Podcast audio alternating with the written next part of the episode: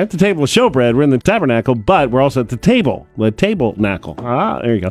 The, uh, there's, a lot, there's a lot going on there. the uh, so we're going to be at the last uh, supper, the Passover, which is the table, and they got food and they got bread, so it's the table of showbread too. So we're going to be kind of jumping around on this one.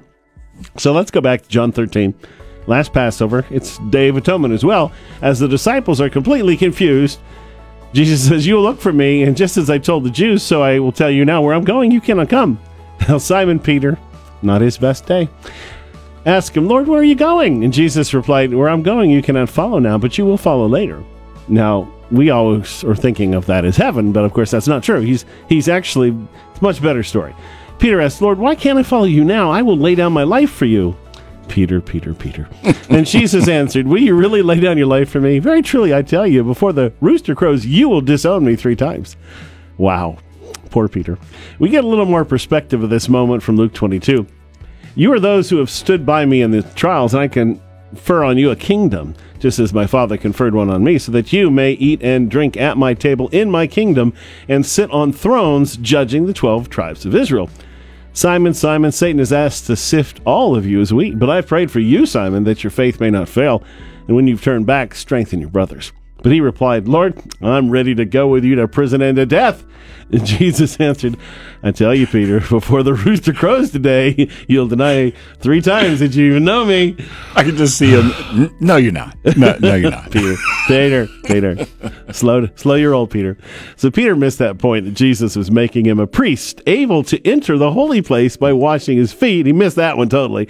Now he totally misses the fact that Jesus is about to enter the holy of holies for all mankind and claims that his life has sacrificial value, holiness. And the point is, Peter and the rest of them can can follow later, sure, but only Jesus can enter now. That's the whole point. He he alone can eat of the tree of the knowledge of good and evil. He can hang on that tree and come back alive. The separation into two chapters from John 13 and 14 isn't really helpful here. That wasn't done for, you know, centuries later, but the thoughts are connected. John 14, 1, let not your heart be troubled. He's talking to Peter, right? You believe in God, believe also in me. Or don't let your failure confuse your confidence in what I've planned for you. And then he explains that plan. I'm going to prepare a place for you. And we've talked about that. Okay, so now the significance of Judas's betrayal is the showbread. Judah is one of those loaves. We miss that because they translate his name as Judas for absolutely no reason at all. Meanwhile, they translate the name Judah 10 times as Judah in the New Testament, but for whatever reason, we think of Judas as his own little character, but he's Judah. There's two of them as disciples, Judah, right? That's the tribe of Judah. And that's significant that Judah betrays him and one Judah stays loyal. So it's important, but we lose that in Latin. You shall also make a table of acacia wood. Two cubits shall be its length, a cubit its width, a cubit and a half its height. And you shall overlay it with pure gold and make a molding of gold all around. So the table of showbread was on the right or north side with 12 loaves. At the close of every week, the loaves were removed by the priest and replaced by 12 fresh loaves, the priests receiving the older bread as their food.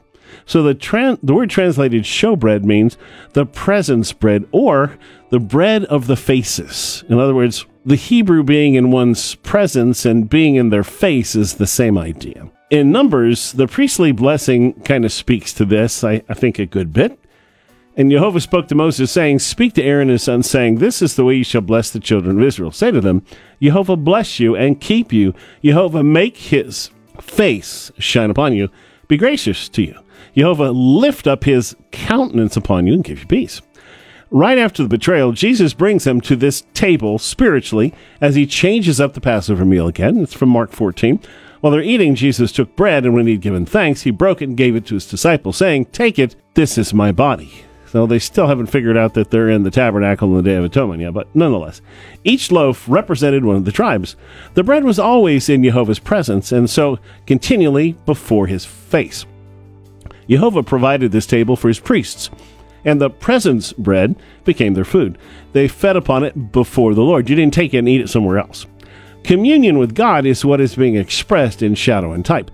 The priest was called to be a partaker with God. This is their communion. There was worship at the altar of incense and communion at the table. Jesus spoke a lot about bread for this reason. John 6, for the bread of God is he who comes down from heaven, gives life to the world. He was a showbread. Jesus said to them, I am the bread of life. Whoever comes to me shall not hunger. Whoever believes in me shall never thirst. Again, everything inside the holy place represented an aspect of Jesus as the tree of life. Table of showbread was the tree.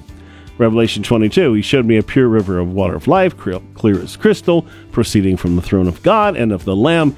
In the middle of the street on either side of the river was the tree of life, which bore 12 fruits, each tree yielding its fruit every month. The leaves of the tree were for the healing of the nations. And it's all looking there at the showbread. So, a lot of neat stuff there.